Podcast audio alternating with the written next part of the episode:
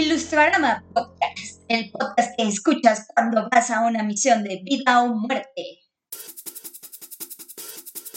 ¿Qué tal amigos? Bienvenidos a Ilustrarama Podcast, el podcast donde hablamos de ilustración y todo lo que hay alrededor. En esta ocasión hablaremos de la representación LGBTIQPA+, en la animación y el boom que ha tenido en los últimos años. Para esto me acompañan hoy John, que puede ser Lily o Philly.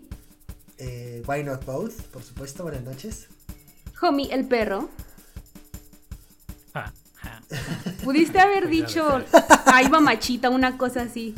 Oye, la arruinaste. Ay, maldición, homie, tenía hasta las posibilidades. Por eso eres el menos favorito.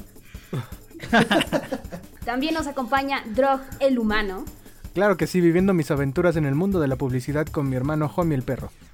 Su servidora. Fairy Crawford, la bruja más poderosa de las Islas Sirvientes. Y hoy tenemos una invitada muy especial, Becca Universe. Es- Oli, chicos, muchas gracias por invitarme. Estoy muy feliz de estar aquí. Ah, gracias a ti Muy por contentos. venir a hablar con nosotros.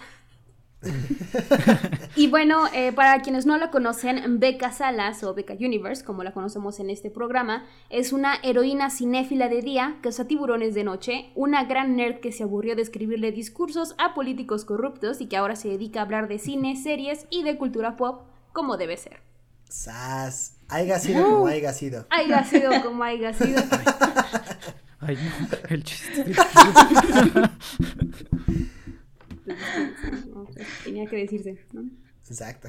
Entonces, otra vez, muchísimas gracias, Beca, por venir. Eres bienvenida a Ilustrarame. Estamos bien emocionados por tocar este tema de la representación contigo, que eres como súper experta en temas de cine, de series y pues obviamente todo lo que tiene que ver con este universo geek. En realidad solo me gustan mucho las caricaturas y me gusta mucho la representación LGBTIQ. Ah, ¿Qué más necesitan?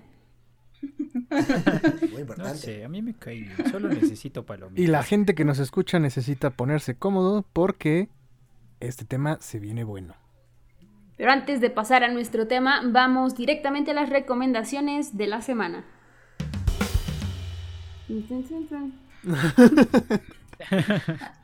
John, ¿qué nos recomiendas este día? Ay, muchísimas gracias, Fer. Pues sí, miren, para el día de hoy les recomiendo una novela. Una que justo hace muchísimo no recomendaba libros y jamás había pensado que iba a recomendar un libro que tratara acerca de ilustración. No ilustrada, no gráfica, sino desde la literatura. Y es que en el 98 escribe un autor turco que se llama Orhan Pamuk, un libro que se llama Me llamo Rojo. Y en esta, esta obra, pues es, tiene tintes entre como oscuros, ¿no? Este, románticos, de suspenso. Este, viajamos hasta el siglo eh, XIV, ¿no? En donde bajo el reinado de el Murad III, que es justo el sultán, Murad III, desea inmortalizar su lienzo, su figura en un lienzo, ¿no? La cosa aquí es que, pues por supuesto, el Islam y el Corán, pues lo prohíbe. Así que un grupo de ilustradores. Eh, y pintores decide eh, hacer caso omiso a este mandato y pum. Que se ponen a ilustrarlo y entonces todo iba bien, todo iba perfecto hasta que uno de ellos desaparece y ahí es en donde empieza el siniestro y la historia. Cosa curiosa, este, el nombre de cada uno de los artistas o de ilustradores tiene nombre de color y eh, pues vivimos la visión desde este personaje llamado Rojo. Entonces, eh, Me pregunto por qué desapareció. ¿Por qué habrá desaparecido? Entonces, eh, pues eso, es un gran libro, ganó muchísimos premios y este, pues lo recomiendo mucho, échenle un ojo. Muy bien, me llamo Wow. Rojo. Ahora, Homie, ¿tú qué quieres? De... de hecho, me da pena preguntarte porque es como vas a salir con tus cosas. Pero bueno, adelante, te cedo el micrófono. Claramente, Fer está muy celosa de la recomendación que voy a poner el día de hoy sobre la mesa. Ni mi mamá está celosa. Ay, vamos. Si no les gusta Nava, no podemos ser amigos. Pero, este, claramente, y no he escuchado la canción, pero aún así la voy a recomendar y me voy a atrever a hacerlo y que lo hagan ustedes porque sí me impresionó mucho el hecho de que ABBA vaya a estrenar una nueva canción Wow. hoy. Sí, sí es muy 2020. sorprendente, así como que llega en medio de la pandemia y todo el caos y lo de Afganistán y de repente una nueva canción de ABBA. Exacto, es como de qué está pasando. Yo solo espero que Sí, sea buena, porque este capítulo se va a publicar dentro de una semana, homie. Y si es mala, tu recomendación se va a ir al garete. Sí, Va puede ser ya sabes, un, Bueno. un discurso antipolítico así, mandando todo al carajo. Y como si, ay, sí, escúchala, está bien bonita. Bueno, cambiémoslo a anti-recomendación o recomendación según sea el caso. Pero aún así, creo que sí tenemos que darle un oído a ABBA porque pues en los últimos meses se volvió muy popular en TikTok sobre todo, ¿no? por el uso de sus audios y sus canciones súper épicas, que claramente tienen que escuchar si no han hecho y no tienen alma en el corazón. Pero pues es un evento histórico que sí tendremos que estar escuchando y ver pues, por cómo, a qué suena, a qué se siente, porque si es algo insólito que ABBA vaya a sacar una nueva canción. Muy bien, ahí lo tienen. A nuestra reina que irradia luz, homie, con su nueva canción de ABBA. Y Eh, Drog, ¿qué quieres? ¿Qué nos ofreces esta semana en tu amplio catálogo de recomendaciones fantásticas? Bueno, esta semana quiero recomendar algo que es muy eh, cercano porque soy muy fan. Eh, se trata de un proyecto de la banda Megadeth, que es uno de los tres grandes del heavy metal, sobre todo el trash. Y eh, el proyecto que quiero recomendar en específico es un compilado eh, que se llama Dead by Design, que es un cómic en el cual varios artistas interpretan a través de una historia gráfica cada una de las canciones más importantes en la en la historia musical de Megadeth. Entonces es un ejercicio muy interesante el cómo, el cómo pasar una canción que es un medio artístico eh, bastante subjetivo y traducirlo a una parte gráfica que cuente eh, o que trate de apegarse a lo que entendió el artista, ¿no? Entonces es un archivo bastante bueno, recomendable. eh, es un proyecto que, que está hecho en conjunto de la revista Heavy Metal, que también es una pionera en cuanto a la cultura gráfica y el cómic. Y pues nada, o sea, es calidad. Si lo pueden conseguir en formato físico es una joya. Y si no, pues ahí búsquenlo en internet que seguramente estará. Muy bien, ahí tienen amigos Megadeth Dead by Design. Antes de, de pasar a las recomendaciones de nuestra invitada, eh, yo quiero recomendarles un documental que está en Disney Plus. En realidad el documental es bastante viejito, es de los noventas. Eh, pero sigue a dos de los animadores más importantes de Disney, que son Frank Thomas y Ollie Johnston, que son, son las personas más icónicas dentro de Walt Disney Studios, que se encargaron de animar a personajes como Baloo, a personajes como La Dama y el. Vagabundo. O sea, han estado en los momentos clave de Disney, trabajaron de la mano con Walt Disney en su momento y obviamente estuvieron ahí muchísimo tiempo después de su muerte. Eh, es una visión muy interesante también al acting y a la, a la traducción de emociones de un personaje en papel y lápiz a un dibujo que ya está en movimiento. Y creo que les puede dejar muchísimo, especialmente a las personas que están interesadas en, en animación eh, 2D y que creen que es simplemente dibujar, ¿no? O sea, que realmente tiene como un estudio bastante grande detrás. Entonces, lo encuentran en Disney Plus, Frank y Oli. Guau. esto no está patrocinado. Seguimos insistiendo. Pero esperemos que sí algún día. O sea, según yo, todas las recomendaciones que tenemos son, que, que digo yo, son de Disney Plus. Una disculpa, muy atenta. Y ahora sí, Beca, ¿qué nos vas a recomendar? Yo venía a recomendarles algo súper intelectual como lo que ustedes acaban de recomendar, pero se me cruzó en mi camino un restaurante que se llama Twin Peaks y que está en Insurgentes, pero está a punto de poner como una sucursal por allá por Cuapa y tiene como otras sucursales, pero la verdad no sé en dónde. Tienen el mejor aderezo ranch de la Ciudad de México, jamás creado en la Ciudad de México. Suena bastante Wow. bueno para ser verdad. De hecho, todo, de hecho, todo ahí está súper rico. Las alitas, los pepinillos, tienen pepinillos y jalapeños, todo está muy, muy bueno. Pero el aderezo ranch te cambia la vida. Entonces no podía pasar la oportunidad de recomendar Twin Peaks. Es, Lo necesito en mi vida. ¿Es cierto que lo que dicen? O sea, que Dios creó las ensaladas, pero el demonio creó los aderezos. ¿Será Sí cierto? es. Sí, y, es- y hay un demonio, hay un hijo de Satanás haciendo el aderezo ranch. De- Que deberíamos ir los, todos, todo Ilustrarama y Beca, así en excursión a probar el mejor aderezo ranch. Siento que sería como ese episodio de How I Met Your Mother cuando están buscando la mejor hamburguesa. Sí. Si llegamos y Entonces, nos ¿qué? hacemos nuestro aderezo. Deberíamos de preguntarle a los fans que una, nueva sección ilustrará comidas y nos vamos a comer este a Exacto, todo lo que nos recomienden. ¿De verdad? Yo, yo jalo, yo como. Muy bien. ¿Y qué otra cosa nos vas a recomendar en este show? Y en, ah, otra cosa que quería recomendarles en este mundo tan difícil y tan complicado, lleno de personas horribles, les recomiendo que respeten los pronombres de las personas. Cuando digan que quieren que se refieran a ellas como quieran que se refieren, solo acéptenlo y, y ya. Muy bien. ok. Sí, sí, sí. Ilustrarama en pro de los pronombres.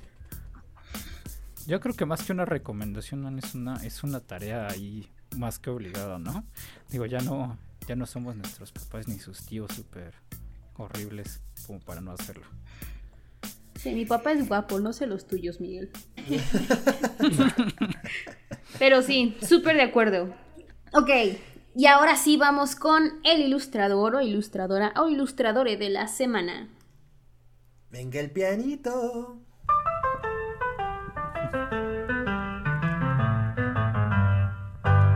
Ahora sí, ¿a quién, ¿a quién nominas como ilustrador de la semana, Beca? Sí, quiero recomendarles a Alec Gámez de Mountain with It. Es una ilustradora mexicana que radica en la Ciudad de México. Ya tiene varias publicaciones, aunque uno de sus personajes más, más aclamados es Lucía, una pequeña cabrita que es la hija del diablo, pero que es todo amor y dulzura y usa un tutú de ballet como ropa, porque así es Lucía.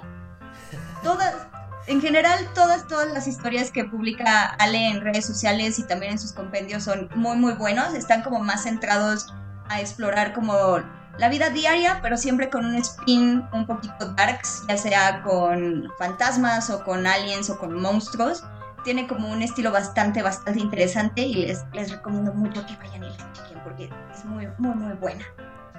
Cool. Sí, justo, justo aquí le estamos echando el ojo y la verdad es que su estilo es muy, muy peculiar. Sí, totalmente. No olviden, la pueden encontrar en Instagram como The Mountain with Teeth, la montaña con dientes en inglés, Alegamis. Venga, saludos, saludos. Saludos. Ojalá nos escuchen. Todavía no va. Ah, no, ¿verdad? Todavía no, ¿verdad? Ya. Por eso decía que no. Bueno, y ahora sí, vamos al tema de la semana, que como dijimos al principio, eh, vamos a hablar de la representación LGBTTIQPA+, me gusta decirlo así completo porque es muy emocionante, eh, que ha estado en animación en los últimos años. Y por acá Beca nos decía que la animación ha sido la parte más revolucionada del cine. O sea, ¿nos quieres, ¿nos quieres contar por qué o de dónde viene esta visión? Sí, claro, lo que pasa es que antes había una cosa que se llamaba el código Hayes, que fue hecho por un señor que odiaba la vida y odiaba la felicidad y odiaba el mundo. Entonces prohibió cualquier expresión uh, altisonante o controversial, dígase por supuesto como escenas de sexo o que los policías salieran, salieran como corruptos o que los políticos salieran como corruptos, que las mujeres que las mujeres salieran desnudas, o sea, él bloqueó un montón de cosas en el cine y no, no saben cómo lo dañó. El, la idea de incluso como de queerbaiting o bueno la idea, la idea incluso como de queerbaiting o, este trend que tiene mucho Disney de hacer a los villanos bastante queery, viene precisamente de que muchas veces las personas que querían representar a personajes LGBTTIQPA más, eh, como Alfred Hitchcock, tenían que esconder a estos personajes porque obviamente la representación la representación de temas de temas LGBT estaba súper prohibida bajo el código Hayes tenía que esconderlos y tenía que darles otro tipo como de caracterizaciones y eso se ha ido como quedando en la cultura pop y ha llegado como hasta Disney claro. y y la animación es como el de los primeros intentos que tienen para luchar contra eso. Betty Boop intentó luchar contra eso en los 50 y luego cosas como Fritz the Cat también empezaron como a romper, como a romper estas barreras hasta que llegamos justo como a los 80 y los 90 que ya como que se le da como rienda suelta a los animadores y a los ilustradores precisamente por los nuevos canales de televisión como MTV, Nickelodeon, Cartoon Network para explorar como otras cosas y se vienen nuevas caricaturas que son súper diferentes, que son súper disruptivas, que son súper subversivas como What a Cartoon, Daria, Ren and Stimpy. Pero a pesar de que ya empiezan a jugar como con más cosas bien controversiales como lo grotesco, chistes escatológicos, política y demás, la representación LGBTTIQPA más queda como del lado. Hasta, hasta como recientes fechas. Hasta nuestros momentos contemporáneos.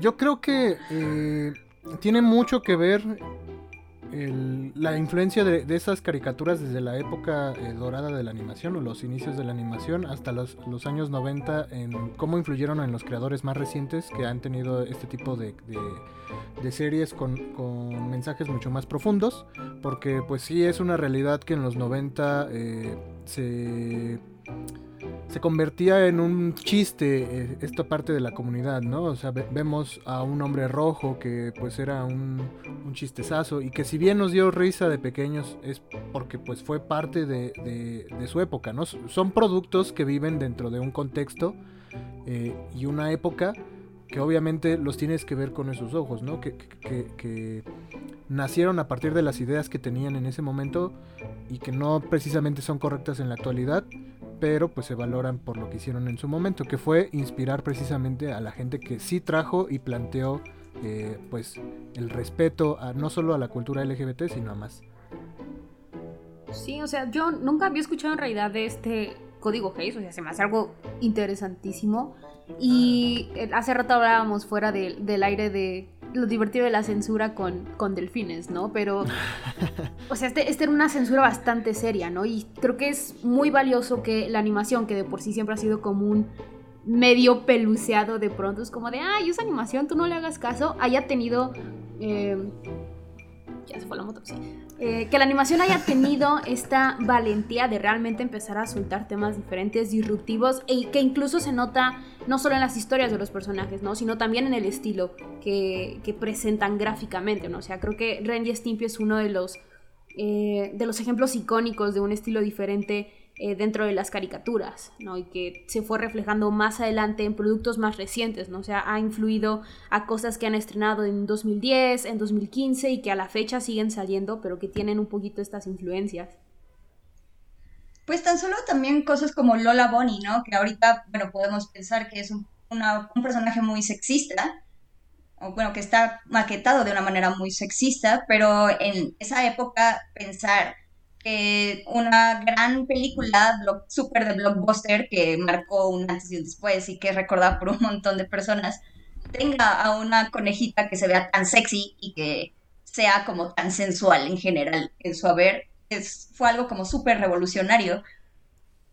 Claro, o sea, siempre ha habido una, una apertura sexual muy Ay, la apertura sexual sonó muy cochino, ¿no? o sea, la animación siempre ha tenido una apertura sexual muchísimo más grande que, eh, que la pantalla grande. Eh, y creo que eso es algo, es algo bastante bueno que está influyendo ahorita la representación LGBT, ¿no? Especialmente en caricaturas, que acá lo interesante, que ya tocaremos más adelante, es eh, cómo esta representación LGBT ya no solamente se queda en materiales o en caricaturas que están escritas o diseñadas para un público adulto, ¿no? Sino que realmente están eh, abrazando estos temas desde materiales que están escritos para niños. Entonces, vamos a, vamos a preguntarle a Beca o a quien quiera responder en este hermoso programa. Ustedes, escucha, si quieren contestarnos y gritarnos, también pueden hacerlo. Eh, ¿Por qué tomó tanta importancia la representación LGBT en estos materiales de animación? ¿Dices ahorita? No, pues pero mañana. ¿Era examen? Era examen. ¿O no? Yo la verdad creo que ahorita, creo que ahorita, o bueno, empezó a tomar más fuerza en las series animadas, precisamente porque era un tema que sí se empezaba a hablar en las historias live action, pero que todavía era medio tabú y y que costaba tanto trabajo hacerlas porque había que construir no nada más, o sea, no es nada más dibujar a un personaje sensual y ya, o un personaje ah, vomitando o lo que sea, haciendo lo que sea. Había que construir a un personaje cuya identidad completa fuera esa y tratar de romper esos esquemas en, en una industria que realmente no les da ni siquiera visibilidad me parece como muy complicado. Pues es básicamente lo que dicen los creadores de Korra, ¿no? Que desde un principio sí pensaron presentar a Korra como un personaje bisexual, pero dijeron Nickelodeon jamás en la vida nos va a permitir hacerlo, cosa que, sí Yo, yo ahí, eh, en, esa situación, creo que eh, si bien las redes sociales se han encargado de eh, esta cultura de la cancelación, también tienen beneficios como el hecho de, seguramente, lo digo desde mi ignorancia, pero niños pequeños que, que crecieron eh, sin poder identificarse con alguno de los personajes de las series que tanto les gustaban, eh, de repente crecer y ver que empiezan a ver estas series en donde hay un personaje o varios con los cuales se pueden eh, identificar y entender desde su perspectiva que ahora los niños también eh, pueden identificarse con estos personajes, ¿no? Y sentirse apapachados, sentirse parte de, esta serie que, ama. Y lo, la ventaja de las redes sociales actualmente es que las empresas ya tienen más presión a la hora de cancelar contenidos. Eh, ¿qué, qué, pasó con, con, Steven Universe, no? O sea, hubo tanto fandom apoyando para que continuara este, esta dinámica de los personajes y no perdieran su personalidad que, que pues Cartoon Network no, no tuvo más de otra que, que no hacer, ¿no? No, no, no censurar ni cancelar este tipo de, actos, sino más bien entender que, que, hay gente que necesita de esto. Claro. Fíjate que yo, yo también lo veo desde otro punto de vista que es, pues, desafortunadamente y horriblemente, las personas que estaban detrás de las historias hasta cierto punto siempre eran las mismas y tenían las mismas vivencias siempre, ¿no? Entonces llegó un punto en el que, y creo que todos lo llegamos a notar y hasta el día de hoy todavía no rompemos eso, que es, pues y ahora qué contamos, ¿no? O sea, ya podemos hacer todo, podemos estar en el espacio, podemos hacer que una persona vuele y se transforme en otra cosa con CGI o lo que tú quieras, pero ¿qué contamos? Sigue siendo el mayor problema, ¿no? Y de pronto que haya referentes eh, dentro de la comunidad que nos cuenten historias que se salen de ese molde y que evidentemente no viven en este hombre blanco de treinta y tantos, este, heterosexual, que no tiene nada que contarnos, porque es la realidad, es súper fresco y es bien interesante, ¿no? De pronto eh, hablábamos un poquito de, Steven Universe, ¿no? Steven Universe lo ves la primera vez y es algo bien fresco, ¿no? Hora de aventura, eh, la leyenda de Korra, dices, claro, aquí hay algo que me interesa porque nunca lo he visto y es una gran forma como de empezar a romper y, y pues sí, a quitar estos puestos, estos tíos que no nos caen muy bien. Que ahí, este, creo que algo importante también en esta parte del desarrollo positivo de las series que empiecen a abarcar mucho más contenido eh, cercano a la realidad es eh, la caracterización del personaje, ¿no? entendemos que, por ejemplo, los Looney Tunes viven de una sola, de un solo rasgo de personalidad de cada personaje. Y ese chiste se repite cada capítulo, porque se reinicia, se reinicia, se reinicia, se reinicia. Las series actuales tienen la ventaja de... Algunas sí se reinician, pero el crecimiento del personaje es progresivo, ¿no? Entonces, hay muchas, como Hora de Aventura, o, bueno, sobre todo Hora de Aventura, que fue como de los más eh, rompedor en su momento, pero también Steven Universe tienen una historia que se cuenta de principio a fin, aunque si bien los capítulos son eh, autoconclusivos, eh, existe un, un, lore, ¿no? Detrás, y esto ayuda a desarrollar a los personajes. Y cuando un personaje pide a gritos desarrollarse, hay que tomar cosas de la, de la realidad. Claro, y creo que diste ahí justo en el clavo con la palabra eh, una representación positiva y el tener justamente esta evolución de los personajes. Y si hay materiales que lo han hecho bastante bien, o sea, por ejemplo, lo vemos, como dices, en Hora de Aventura, lo vimos en La leyenda de Korra, que tiene uno de los personajes más desarrollados, o sea, dentro de, la historia de la animación, el crecimiento de Corre es impresionante. Y que en su momento también como por la presión, pase la moto,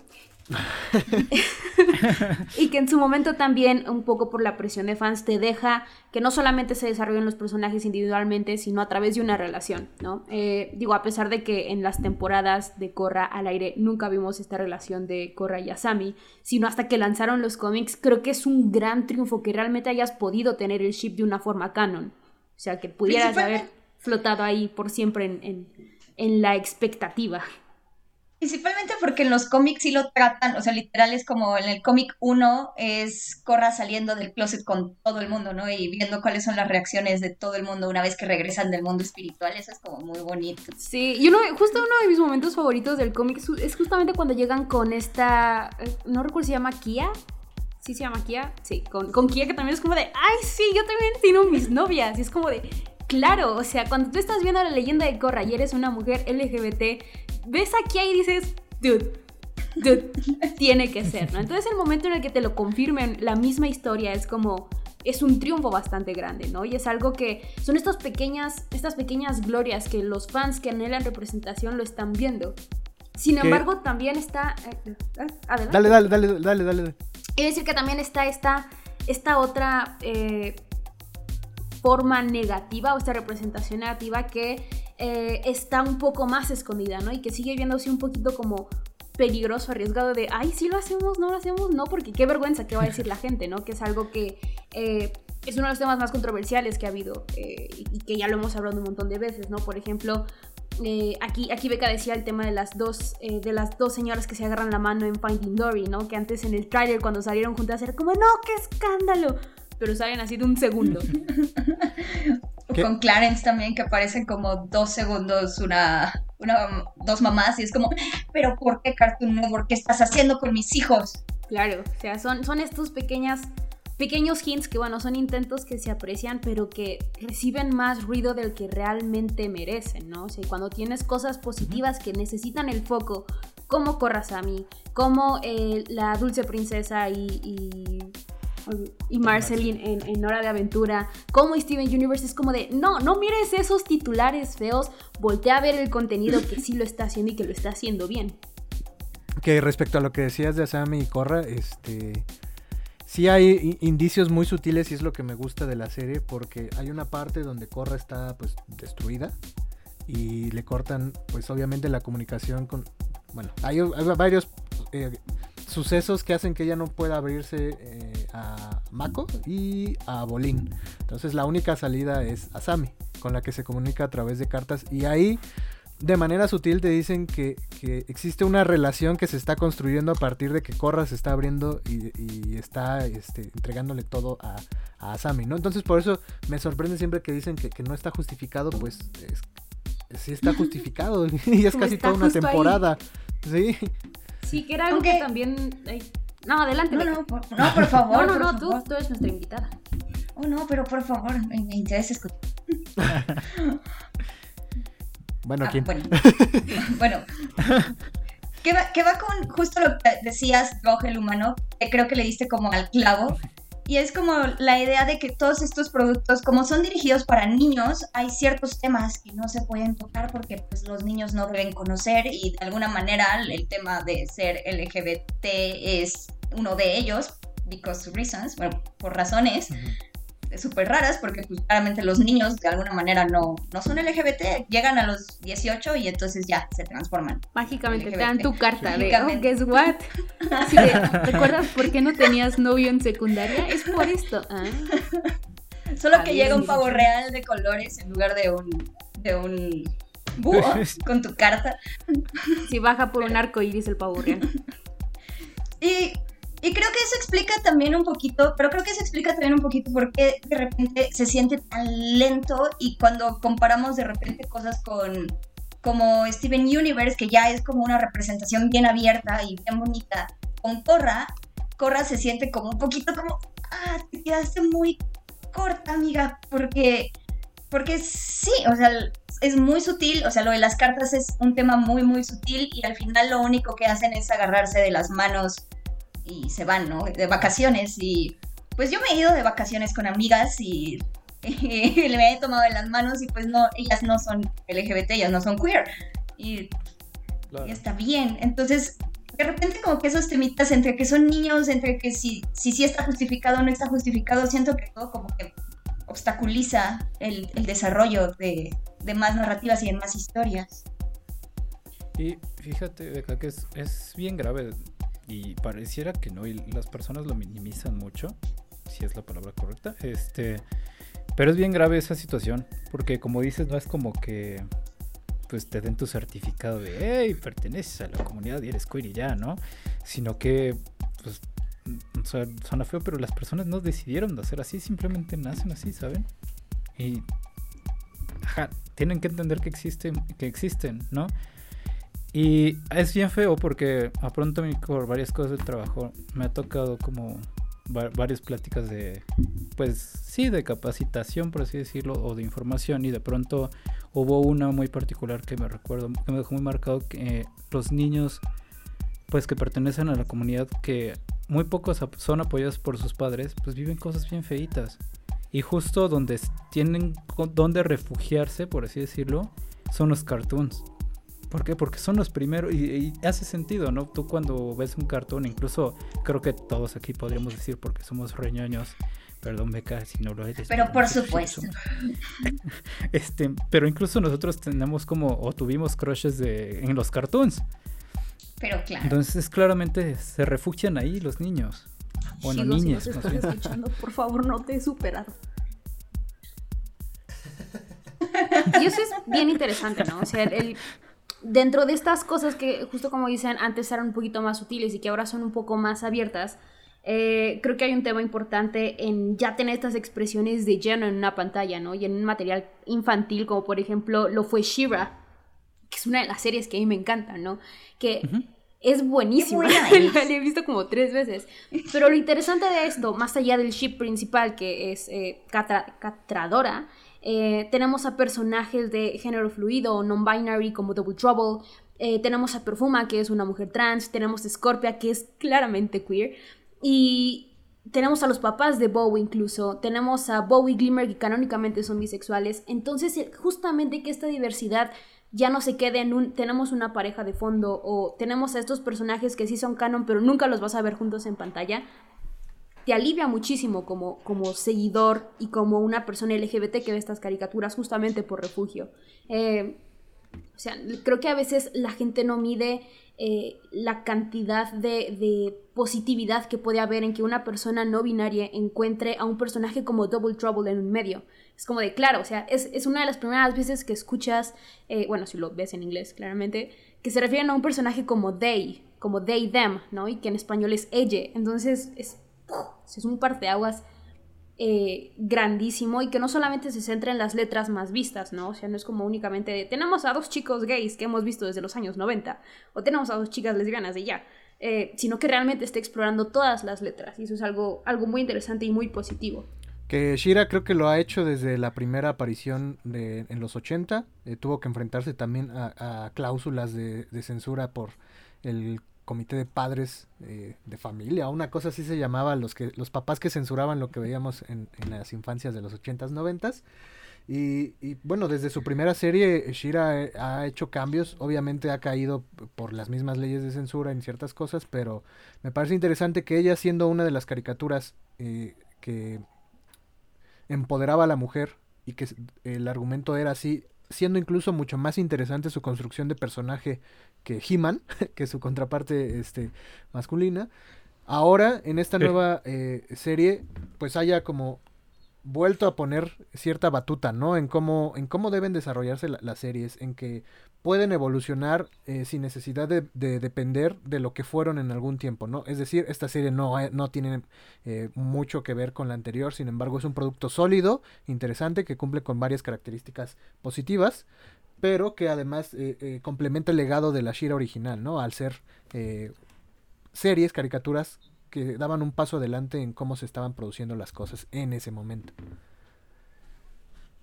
Sí, y es algo dificilísimo porque Shira tuvo que vivir justamente con este legado que tiene el material original y además eh, crearse y alzarse para una nueva generación y para un montón de público que no tenía ni idea de quién era el personaje. O sea, yo, yo no, nunca vi Shira y nunca vi He-Man de los ochentas. Eh, hasta que vi Shira, la nueva versión de Noel Stevenson, fue como de, ay, me dio curiosidad a ver qué pedo con estas cosas, ¿no? Eh, y eso es algo bastante lindo, que un medio te abra las puertas a otras cosas.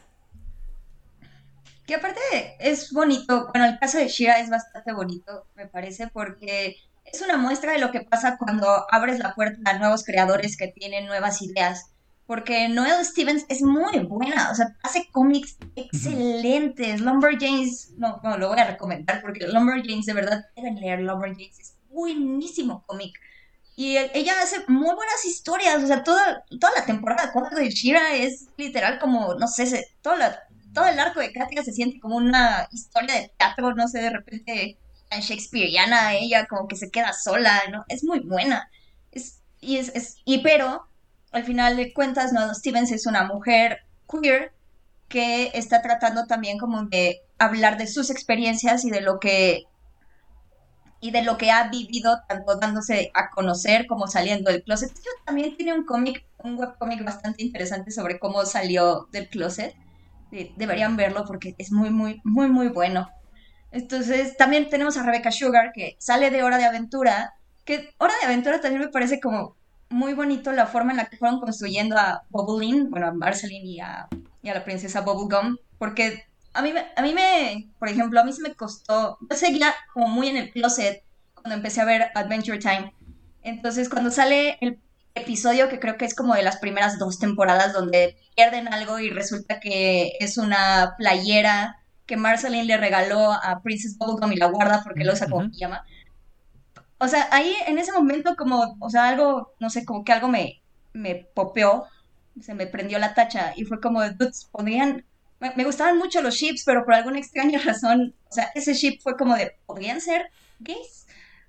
Eso fue como de, ¿qué? O sea, no sé cómo que... ¿Podría? O sea, ¿por, qué me, ¿por qué me siento así por dos personajes animados? Entonces, ir viendo, o sea, ir viendo cómo su relación va como evolucionando hasta el final, en el final que es como súper épico. Es, eh, me parece como muy bonito que de repente sale otra persona que es como Rebecca Sugar, que yo ya la seguía por Adventure Time y presenta Steven Universe y es como de, oh, por Jesucristo, oh, oh, oh y ya, entonces, oh, oh. entonces, me parece muy bonito que el hecho de que se abra justamente la ventana a nuevas creadoras, a, nueve, a nuevos creadores eh, de, de, contenido, den pie a estas historias que van a conectar con la gente a un, a un a otro nivel. Eso está, eso está como muy padre. Es como las consecuencias de la inclusión, gente. Las consecuencias de la inclusión. y, justo que, mencionas a Noel Stevenson, que sí de pronto se refiere a sí misma como mujer queer y a veces es they them. Eh, Noel Stevenson ha basado muchísimas de sus historias en sus propias experiencias y creo que eso alimenta de una forma muy rica todas las animaciones, ¿no? O sea, cuando eh, cuando los autores imprimen un pedacito de sí en cada uno de los personajes, creo que se nota y se nota muchísimo el cariño con el que estos mismos, eh, estas mismas creaciones que tienen van creciendo junto con ellos. Eh, y creo que eso, eso es algo muy valioso y muy bonito que todos deberían hacer, anoten, crezcan con sus personajes y al fin de cuentas es una experiencia que tienen que tiene Noel Stevenson, que tiene eh, Rebecca Sugar, que tiene Dana Terrance, que alguien más comparte con estas personas. O sea, no es algo que digan que es exclusivo de ellas, ¿no? Sino que realmente al ponerlo en un material, el, resto de la gente comienza a identificarse con algunas de sus propias historias, ¿no? Entonces, justamente ahorita que Becca mencionaba la historia del coming out de, de Noel, es como, si tú lo lees y eres una persona queer, probablemente te identificarás con muchísimas de esas cosas. Eh, y eso es, eso es lo bello de, de tener esta apertura con animación y con todos estos nuevos. Sí, claro, eh, también eh, hay algo que aprendí de, este tipo de series, sobre todo de las más recientes que desarrollan más a los personajes eh, y que obviamente desarrollan más la historia, es muchas de las quejas es o es forzado o no tendrían que ponerlo o por qué está ahí o para qué. Bueno, creo que no todo el mundo se lo pregunta, pero normalmente cuando estás en este ramo de la creatividad y el desarrollo de, de historias, pues empiezas a entender que una historia compleja no te va a contar todo en el formato. Esto quiere decir, por ejemplo, Hora de Aventura no nos cuenta el pasado que vivió eh, Bubblegum y Marceline.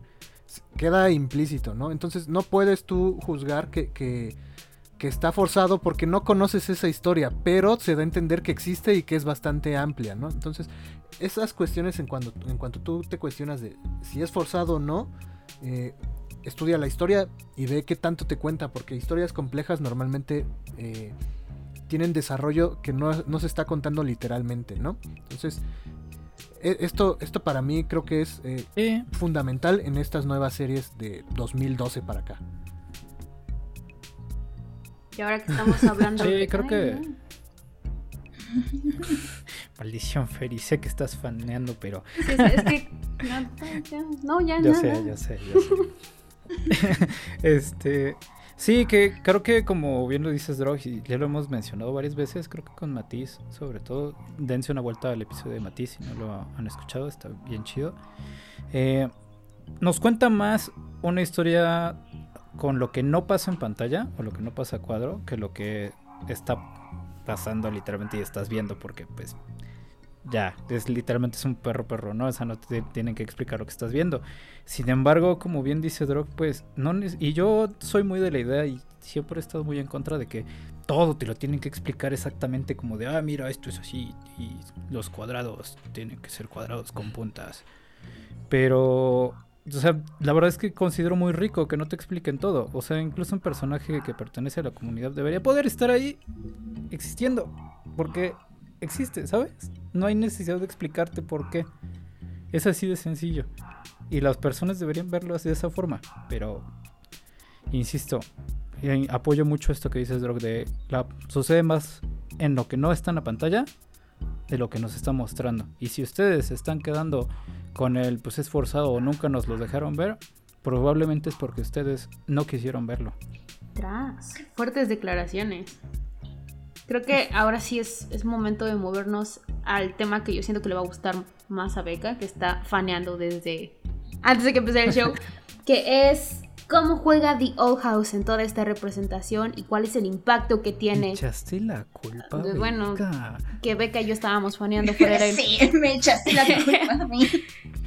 ¿Cómo juega The Old House dentro de toda esta representación y, y qué, qué, es lo que está haciendo distinto o por qué ha evolucionado un poquito más eh, a comparación de los materiales que hemos visto antes o si es más como un como ponerlo sobre la misma línea? No sé ni qué dije, pero eso. Oh, creo que, creo que tengo, tengo la respuesta para. Sí, porque de hecho ahorita hay como una controversia muy grande entre cuál es mejor representación, ¿no? Como si Steven Universe o si The Owl House. Y si es que en The Owl House aparece desde el principio, pero pues en Steven Universe también. Pero pues en The Owl House ya tienen como un personaje canónicamente bisexual y otra persona homosexual. Uh, saliendo, pero pues en Steven Universe también tienen una boda de personajes que son en teoría no, binaria, no binarias, pero que se identifican como mujeres en, hasta ciertos puntos, a veces, que se casan. Uh -huh. Entonces, esa, esa, eso me, a mí me parece como muy interesante porque el estarse peleando por cuál representación es mejor o no es, bueno, me parece como muy extraño porque siento que de nuevo estamos como cerrando puertas y dejando como, no, tu cosa no, no se vale porque la mía era mejor. Cuando en realidad estamos viendo dos historias que, que yo creo que The House no había podido existir sin Steven Universe, pero lo que está haciendo The House me parece un poquito más diferente en cuanto a que está más centrado en la aventura. O sea, Luz Noceda, que es la humana que entra a las Islas Hirvientes, y termina en un mundo súper mágico aprendiendo cómo ser una brujita. La o sea, es, muy, es mucho más, la siento mucho más cercana a Gravity Falls, por ejemplo, en cuanto a que el misterio de los, de los otros humanos que estuvieron en las Islas Sirvientes, hay que hay un diario, hay un emperador que está tratando como de imponer una forma, una sola forma de hacer magia en el mundo. Eh, en cam y en cambio, en Steven Universe, como es una, siento que es una serie tan política que Rebecca Sugar hizo algo como que es un statement tras statement de esto está bien, este es el lenguaje que necesitan los niños, les niñes ahora, se los voy a dar, se los voy a brindar y les voy a mostrar la representación más positiva que se pueda y la más bonita, porque aparte es como súper bonito todo y todo sí. es súper wholesome con Steven Universe. Y en cambio, eh, ya sin eso, o sea, ya sin el tema de estar como haciéndolo sin, sin, sin esta necesidad de mostrar como, mira lo bonito que es, tiene The Owl House y es una aventura que te presenta a estos personajes desde, desde una óptica diferente, pero sin negar sus identidades y sin explorarla y explorar, más bien, y explorándolas a muchísima profundidad. Por eso a mí se me hizo como, se me hizo como súper, súper subversivo que en la segunda temporada, spoiler, se hicieran novias. No, no, maldición, no. Voy en el Sí, sabías que iba a pasar, es tu culpa por atrasarte. Sí, sabías que iba a pasar. Sí, es, es tendencia todos los fines de semana. Está en internet todo el tiempo. que ya se volvieron novias y que ya es un tema, o sea, que ya el tema no es si van a estar juntas o si no van a estar juntas, si las aceptan o no las aceptan, sino que ya, pues, ya son novias y van a hacer cosas de novias. ¿Ah? Y hay... Son niñas. Oye, hay muchas cosas que puedes hacer, como ir a un picnic. Ay, perdón, eh, es que nadie me ama. puedes ir a comer al parque, tomarte de la mano. Y creo que... En el caso... Creo que en, en en realidad, Steven Universe y The Old House no siento que tengan un punto de comparación. Sin embargo, hay algo muy importante con The Old House que es de dónde viene, ¿no? O sea, ¿qué, ¿cuál es la casa que está eh, hospedando? O sea, ya sabemos que es la casa Búho, ¿no? Pero ¿cuál es la casa, eh, la producción que está hospedando a la casa Búho, ¿no? Que es justamente Disney. Y el cómo a Disney le ha costado, pues, al ser como una, un medio muchísimo más familiar, más grande, eh, que ataca a un montón de públicos diferentes eh, cómo se ha abierto Disney a tener un programa así a comparación de un Cartoon Network, ¿no? Que también tiene su presencia y que es, importante, pero que es a lo mejor un medio un poquito más reducido. O sea, como... Eh, es, una... Bueno, acá yo lo veo como una valentía importante en tener a varios personajes LGBT, porque no son, no son solamente Lucy y Amity, eh, en un horario tan importante como el que tiene The Old ¿no? Que es, son las caricaturas del sábado en la mañana, ¿sabes? es, el horario en el que los niños ven las caricaturas. Y es una de las caricaturas más importantes que ha tenido Disney Channel hasta el momento. Eh, obviamente tuvo sus implicaciones el que sacaran a, esta pareja, que hicieran a Lumity Canon. Eh, tuvo sus implicaciones que tuvieran a un personaje no binario, que es Rainy Whispers. Tuvo sus implicaciones que tuvieran a los dos padres de, eh, de Willow siendo pareja perfecta en, en la serie. Y eso también, pues, digamos, cayó un poquito en el, ah, bueno, que creen? Muy bonita su serie y todo, pero se va a cancelar. Duele mucho. Va a durar tres temporadas. dos temporadas, tres episodios especiales, pero sigue siendo un, un cambio muy importante para un monstruo gigante de la heteronormatividad como, como lo es Disney, ¿no? Si hablábamos de que su representación eran estos dos personajes de Buscando a Dory del fondo que se agarraban de la mano, o estas dos chicas que se besaban al fondo de Star Wars, o este encabezado gigante de Le Fue gay y nada más lo ves bailando con alguien. Pero tenerlo así primer una personaje LGBT. Sí, primer personaje LGBT. Apenas me di cuenta que hay un personaje LGBT en Cars 3, ¿no? Que es eh, Fractura. Ah, el, camión, ¿no? Miss Fractura. Un carro, ajá, el camión escolar que tiene una estampa de un rayo eh, gay en, en, la parte de atrás, ¿no? Y lo vi porque vi el documental de Pixar, porque en la película no se ven ni madres. Entonces es muy importante que un medio que es Disney, que intenta hacer estas cositas de representación, pero a una a unos hints muy discretos, tenga a una pareja que no solamente es canon, sino que se está desarrollando a lo largo de la historia. Porque sí, o sea, en Shira tenemos a Catradora que es canon, pero las vimos juntas únicamente el último episodio. Eh, igual con, con, Princess Bubblegum y Marceline, las vimos juntas únicamente el último episodio de Adventure Time. Entonces que de pronto tengamos a una pareja que se está desarrollando y que se está construyendo mutuamente, que te deja ver más allá del ¿quieres ser mi novia? Sí, yo también. Sino que pues las ves evolucionar en su relación. Es algo muy valioso y que alimenta muy bien este tema de la representación positiva. Es una de las razones por las que amo The Old House. Particularmente porque Disney es, es, horrible, ¿no? De hecho, Alex Hirsch, el creador de Gravity Falls, justo dijo en el mes del Pride que cómo se le ocurría a Disney subirse al tren cuando este dude está editando todo para que China lo pueda estrenar y para escondiendo todos y cortando todos los momentos LGBT para que las audiencias no se enojen. Y, cuando a él mismo lo, censuraron y lo limitaron y no dejaron que explorara más la relación de los dos policías en Gravity Falls, sino hasta el final, de una manera muy graciosa, pero pues hasta el final, ¿no? Entonces, que el hecho de que esté ahorita en Disney sí es, sí es muy importante. Sí, sí, yo creo que tiene que ver un poco con lo que mencionabas y creo que es la razón de por qué mencionabas a Steven Universe de pronto, ¿no? Y por qué decías que es como muy, como que planteaba desde un punto de vista de reglas, por así decirlo. Porque Steven Universe o Rebecca Sugar lo hace de una forma bien inteligente, porque te dice, son gemas, ¿sabes? Son, son seres intergalácticos que pues nada que ver con nuestro planeta y por ende no tendrían que tener un género establecido, ¿sabes? O sea, no tiene nada que ver la Tierra, bueno, nuestro pedazo de Tierra con todo el universo, creo que, ¿no? Creo que Perla dice en algún momento que son literal proyecciones de luz que hacen, que hacen las gemas para que nuestra mente humana la, no se, las entienda o nos entendamos. Exactamente, entonces lo haces desde un punto de vista como de, pues es algo, no, no sabemos qué es todavía a profundidad y no tendríamos por qué entenderlo. Y lo que hace de Old House es aterrizarlo un poquito más, ¿no? O sea, como que, digo, es magia, evidentemente, pero son personajes que sientes mucho más cercanos y más terrenales, por así decirlo, ¿no?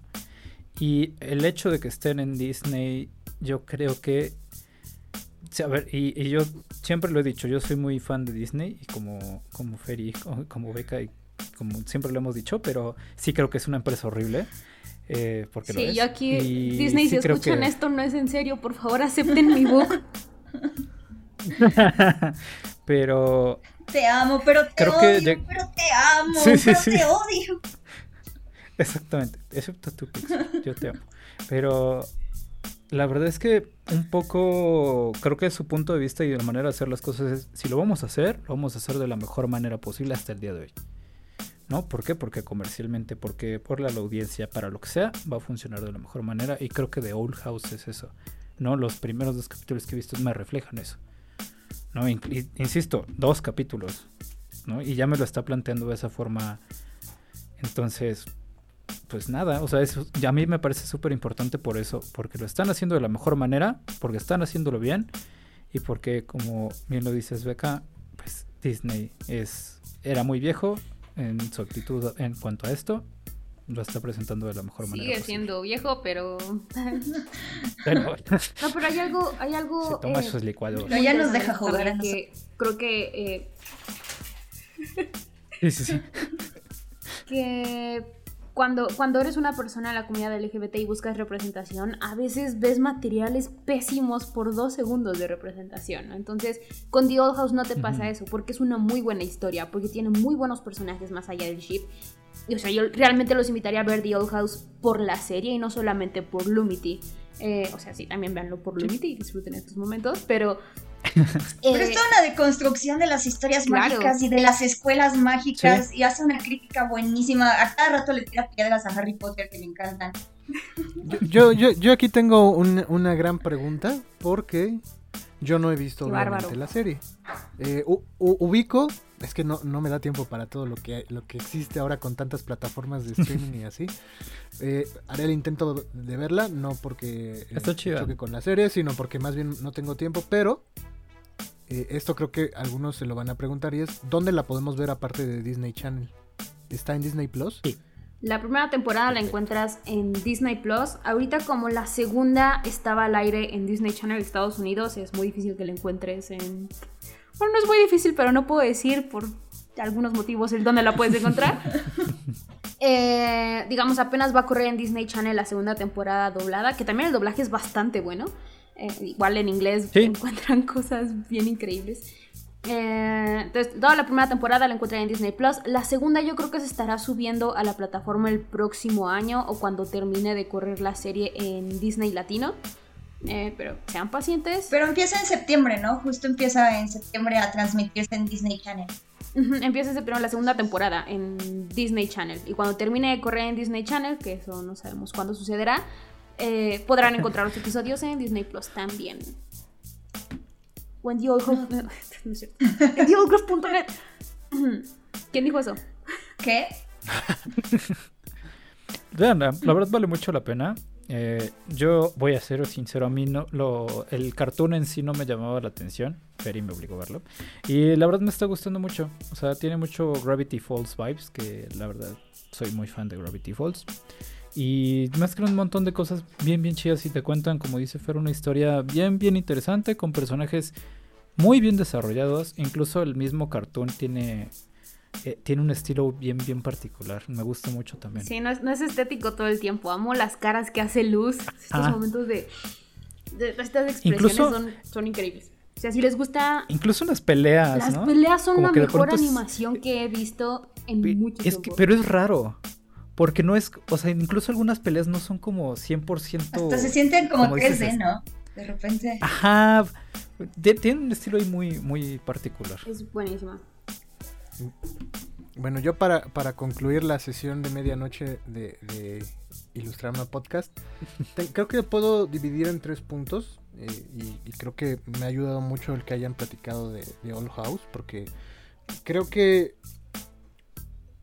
el que esta serie haya aparecido significa que las demás que han ido construyendo el camino han logrado poder eh, abrir completamente las ventanas, ¿no? Que haya sido de poquito en poquito como lo fue este Steven Universe, que, como que quería abrir la ventana, pero pues no, no, no, no la abrió del todo. Y que al fin esas, esas pequeñas acciones que hayan, se fueron construyendo por fin den el- como resultado esta serie, ¿no? Que como dicen, ya lo hace de manera abierta y que permite que toda la comunidad, no solo la que ya está eh, definida, sino los pequeños, también entiendan que es normal y que tengan un producto al que puedan este, pues acercarse y que también significa que en un futuro vamos a tener más, ¿no? Y eso, eso se celebra. Y por otra parte también me di cuenta que, que uno de los reclamos que siempre eh, leía en, en redes sociales es este, la agenda política, ¿no? Que, ah, es que esto es agenda política, ah, es que esto es agenda política, pero nosotros también fuimos criados y por literal una agenda política y familiar.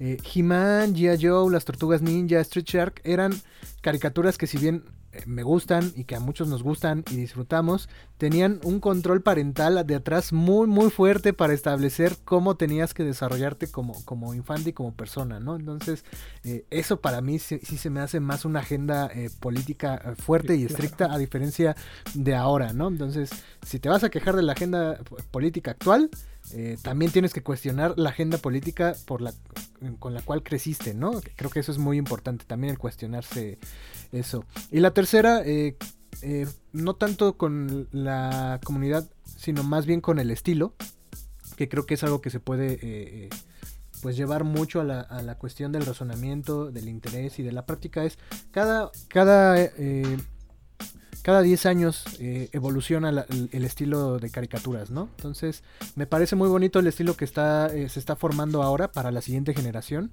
que ya pasamos de las formas eh, redonditas, hora de aventura y estos colores eh, pastelitos a, a una nueva experimentación que, que me gusta bastante, que, que me parece interesante y muy digna de seguir estudiando en este mundo de la ilustración. Qué sabias palabras, eres un genio. Sí, bravo, Drog el humano. Sí, sí, sí. Sí, ponle su música clásica de fondo al drog porque se la rifó. Sí, él, eh, eh, es el profe el día de hoy. Entonces, fue, fue un súper tema. ya la verdad, Sí. Sí. pudimos, pudimos fanear, pudimos hablar. John, Pero Sí, pues se, se preguntarán por qué es que no hablé en todo el episodio, pero la verdad es que estoy eh, starstruck, o sea, eh, algunos Me aburrí y me puse a jugar. No, no, no, al contrario, o sea, algunos dirán que es por la brecha generacional, otros dirán justo porque eh, dirán ya siéntese señor, ¿no? Pero justo creo que es importante eh, esta parte de poder estar abierto eh, a, a escuchar, ¿no? Acerca de estas nuevas propuestas que se están generando, ¿no?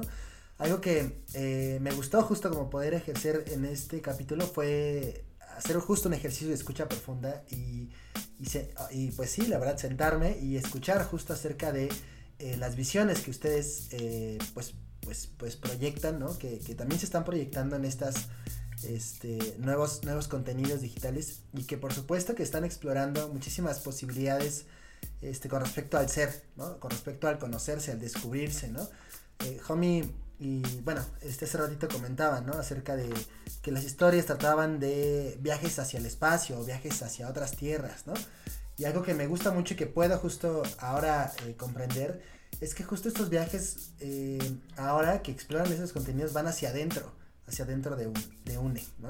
Y, esta parte de justo de poder descubrirse y poder reafirmarse y poder ser y tener el espacio para ser es una cosa que se me hace bellísima y que justo antes no existía. Y que pues por supuesto me encanta, algo que pues, sí, o sea, creo que yo tengo mucha tarea, ¿no? Mucha tarea justo para eh, ver estas, estas series, ¿no? Porque desde Hora de Aventura la verdad es que he estado separado, yo creo que sí es brecha generacional, pero creo que es momento justo de, de sobre todo hablando de generación, pues eh, regresar, ¿no? Regresar, verlo con, con esos ojos y pues justo vivir situaciones, contenidos, experiencias que cuando éramos niñas, pues nosotros no tuvimos, ¿no? Entonces, pues, eh, gracias Ruth, gracias Fer, eh, bueno, Beca, ¿no? Draw, homie, porque de verdad para mí y seguramente para muchas y muchos y muchas de nuestros, nuestros escuches, esto eh, no habrá sido solamente un recorrido, sino pues una gran aventura. Gracias, de verdad. Ah, otro. Ay, bonito. to- to- todos nos estamos rifando con el cierre. A ver, venga, vengan sus cierres, por favor. Vengan esos Suéltale, cierres. homie. Eh, Tu Me cara. agarró en curva. este, pues, mire, yo a mí me gustaría concluir con algo que repito mucho tal vez, pero es vivimos en la época en donde tenemos la mayor cantidad de historias posibles y que vemos la menor cantidad de ellas. Por desgracia, ¿no? O sea, tenemos ya 20.000 streamings que la verdad es que flojera estarlos pagando y qué dolor de codo también. Y nos limitamos a seguir viendo Hora de Aventura por las mañanas. O sea, está padre porque es tu favorito y es tu comfort, pero pues también ábranse a ver muchas más cosas. La verdad es que, insisto, ver estas historias es muy fresco. De pronto, con Hora de Aventura, insisto, creo que es uno de los ejemplos más sencillos, no el mejor, sino el más sencillo, que de pronto es como de, ah, sí, las aventuras de Droge, el humano, y el homie, el perro, pero de pronto cuando acabas dices, ¿qué acabo de ver? O sea, es el, resultado de la tercera guerra mundial con nuclear, bombas nucleares y todo es como de... ah. No, cuando ves Steven Universe y dices, son gemas y como bien lo decía Beca, son proyecciones eh, de luces para que nosotros podamos entenderlos y te digas, cara, ¿qué? Ok, está bien, lo, trato de entender. Y cuando ves The Old House, evidentemente te cambia todo este paradigma. Ábranse a nuevas historias, a nuevos paradigmas y nada, disfrútenlos porque la verdad es que son cosas bien, bien chilas. Las caricaturas, creo yo, y los videojuegos son el futuro de todo lo, el contenido que vamos a estar viendo al menos 10 años. Ay, qué tierno. Y ahora sí, eh, Beca, ¿qué, qué conclusión tienes por último? Para Oh, diablo, soy la última, ¿no? Porque quiero. Latigazo. Ya, conclusión. Ya, Ay, no. La conclusión. Ferry, a tu esquina. Ya sacó el látigo. Bueno, a concluir. Sí me parece muy bonito que ustedes estén como tan abiertos a hablar como de estos temas y de explorar estas nuevas producciones y de, de verdad tener ganas de verlas. Porque siento que las redes sociales y el mundo en general está pasando como tan rápido que están habiendo cambios tan, tan extremos que nos están haciendo como polarizarnos más. Pero estas caricaturas, este tipo de caricaturas como The Owl House o Steven Universe lo que están haciendo también son construir puentes. No nada más para que una, un niña se tenga lenguaje para hablar sobre sus experiencias y se sienta identificada, sino también para estas, todas estas personas que no crecieron con estas ideas que son, es algo completamente nuevo, que no conocen, y que a través de estas caricaturas pueden empezar a acercarse a la, a la visión, a la mente y a, y a los problemas que están teniendo las, las nuevas personas, las personas de las nuevas generaciones. No, no las nuevas personas, no porque sean nuevas, ustedes entienden, pero Son nuevos modelos. los nuevos modelos. Pero, y eso a mí me parece, y eso a mí me parece muy bonito, porque siento que al final, cuando todas estas guerras por el lenguaje o guerras por la identidad de género terminen, lo que nos van a quedar son estas caricaturas que fueron pioneras, que rompieron barreras y que al final del día están marcando el camino hacia un futuro muchísimo mejor y muchísimo más brillante, con muchísima más diamantina. Y eso es muy bonito. Ah, Wow. pues qué sabiduría. Ahora sí, antes de que nos pegue Paquito, eh, vamos a pasar a los saludos para todas las personas que nos escuchan. Este es el sonidero. Sonido Paquito. Sonido Paquito.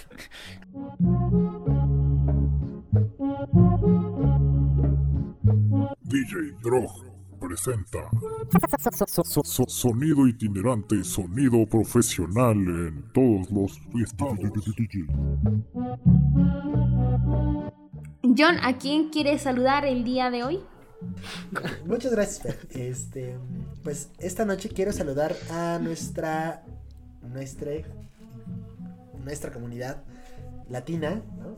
Eh, queremos saludar a Japón, Portugal. amigos y escuchas eh, chilenos, chilenas, ¿no? colombianas, eh, centroamericanas, ¿no? Eh, españolas, ¿no? que también eh, y españoles que justo hemos visto que han encontrado un espacio en Ilustrama justo para poder este pues escuchar y también generar eh, conversación acerca de este tema que nos encanta que es la ilustración y como podrán ver todo lo que hay alrededor que es muchísimo y que es- hoy es súper importante entonces eh, les mandamos un saludote y un abrazote eh, hasta donde quiera que estén Venga. Pero no fue sonidero, no sé si me satisface. saludos saludos saludos después, del, después de mi pifia Es que se va en postproducción. Sí. Es la postproducción. Eh, Drog, ¿a quién quieres saludar esta noche?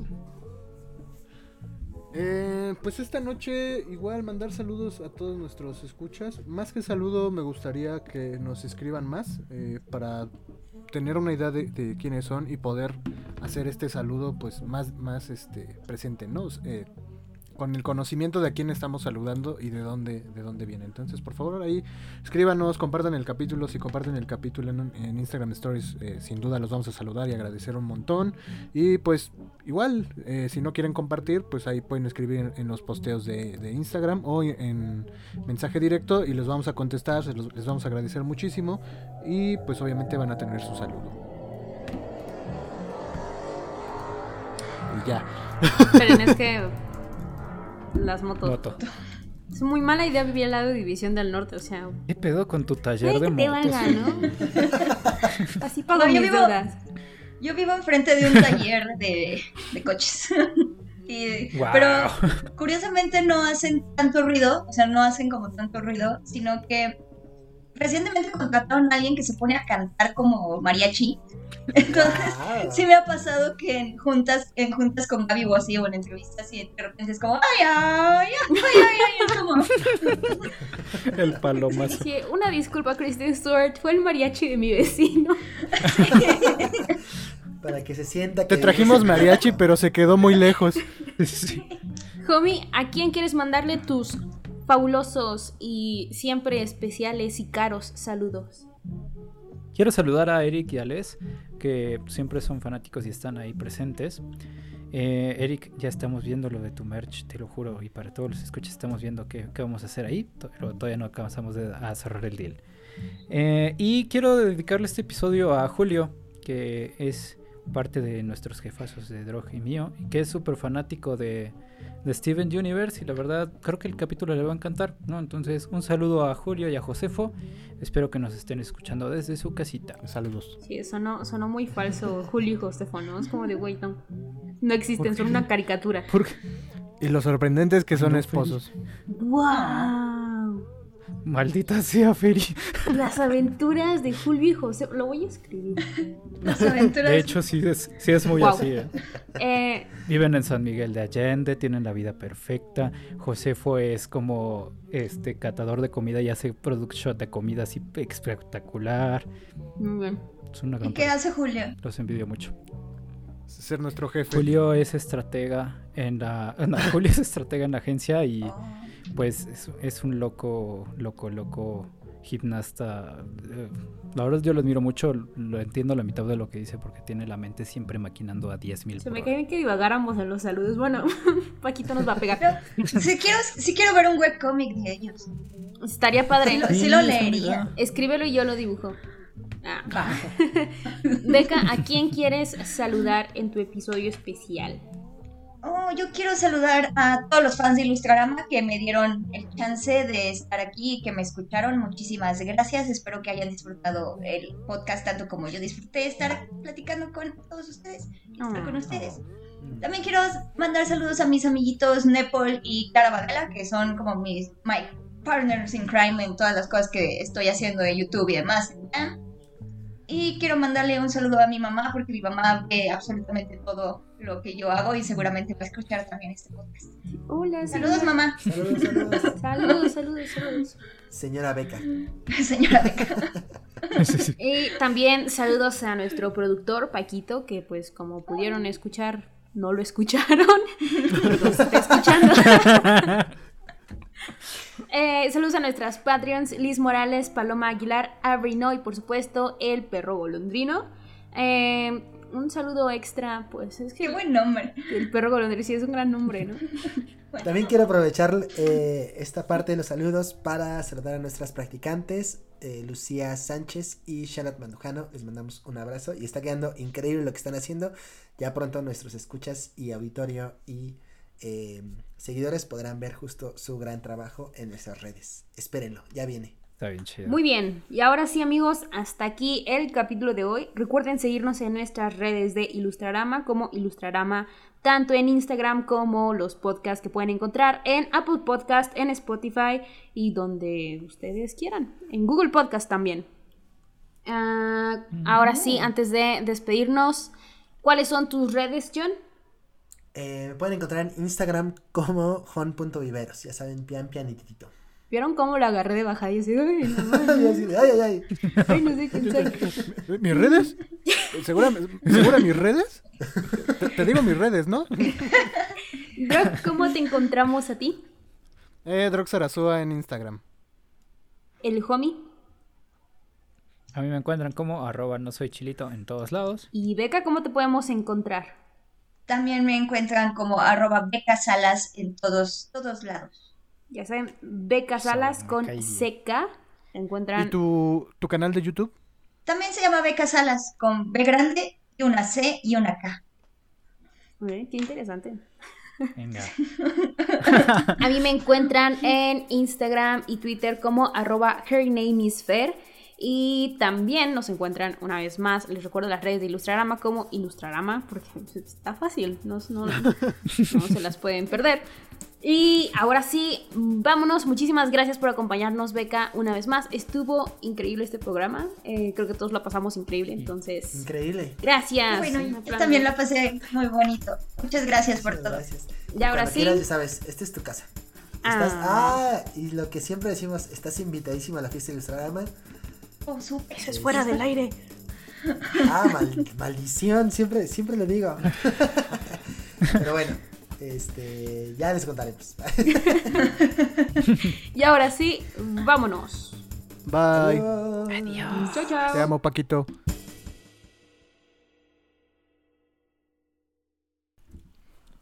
Si, si no está avanzando el tiempo, pero sí suben los kilobytes, tiene un error, vuélvelo a abrir. Y eso lo sabe Drog Eso no porque tiene delfinazo. es la primera Siempre vez me que pasa. no le Los demás no, no paren, eh, dejen grabando el, Sí. el coso ese. Igual, No que me señor que yo sí le iba a parar. Sería bueno grabarlo. Ah, sí, sí, sí. Señor Ilustrador. El mismo. Por si las. Señor Ilustrarama, señor Ilustrarama, se le solicita en el departamento de grabación, señor Ilustrarama. Sí, sí, sí.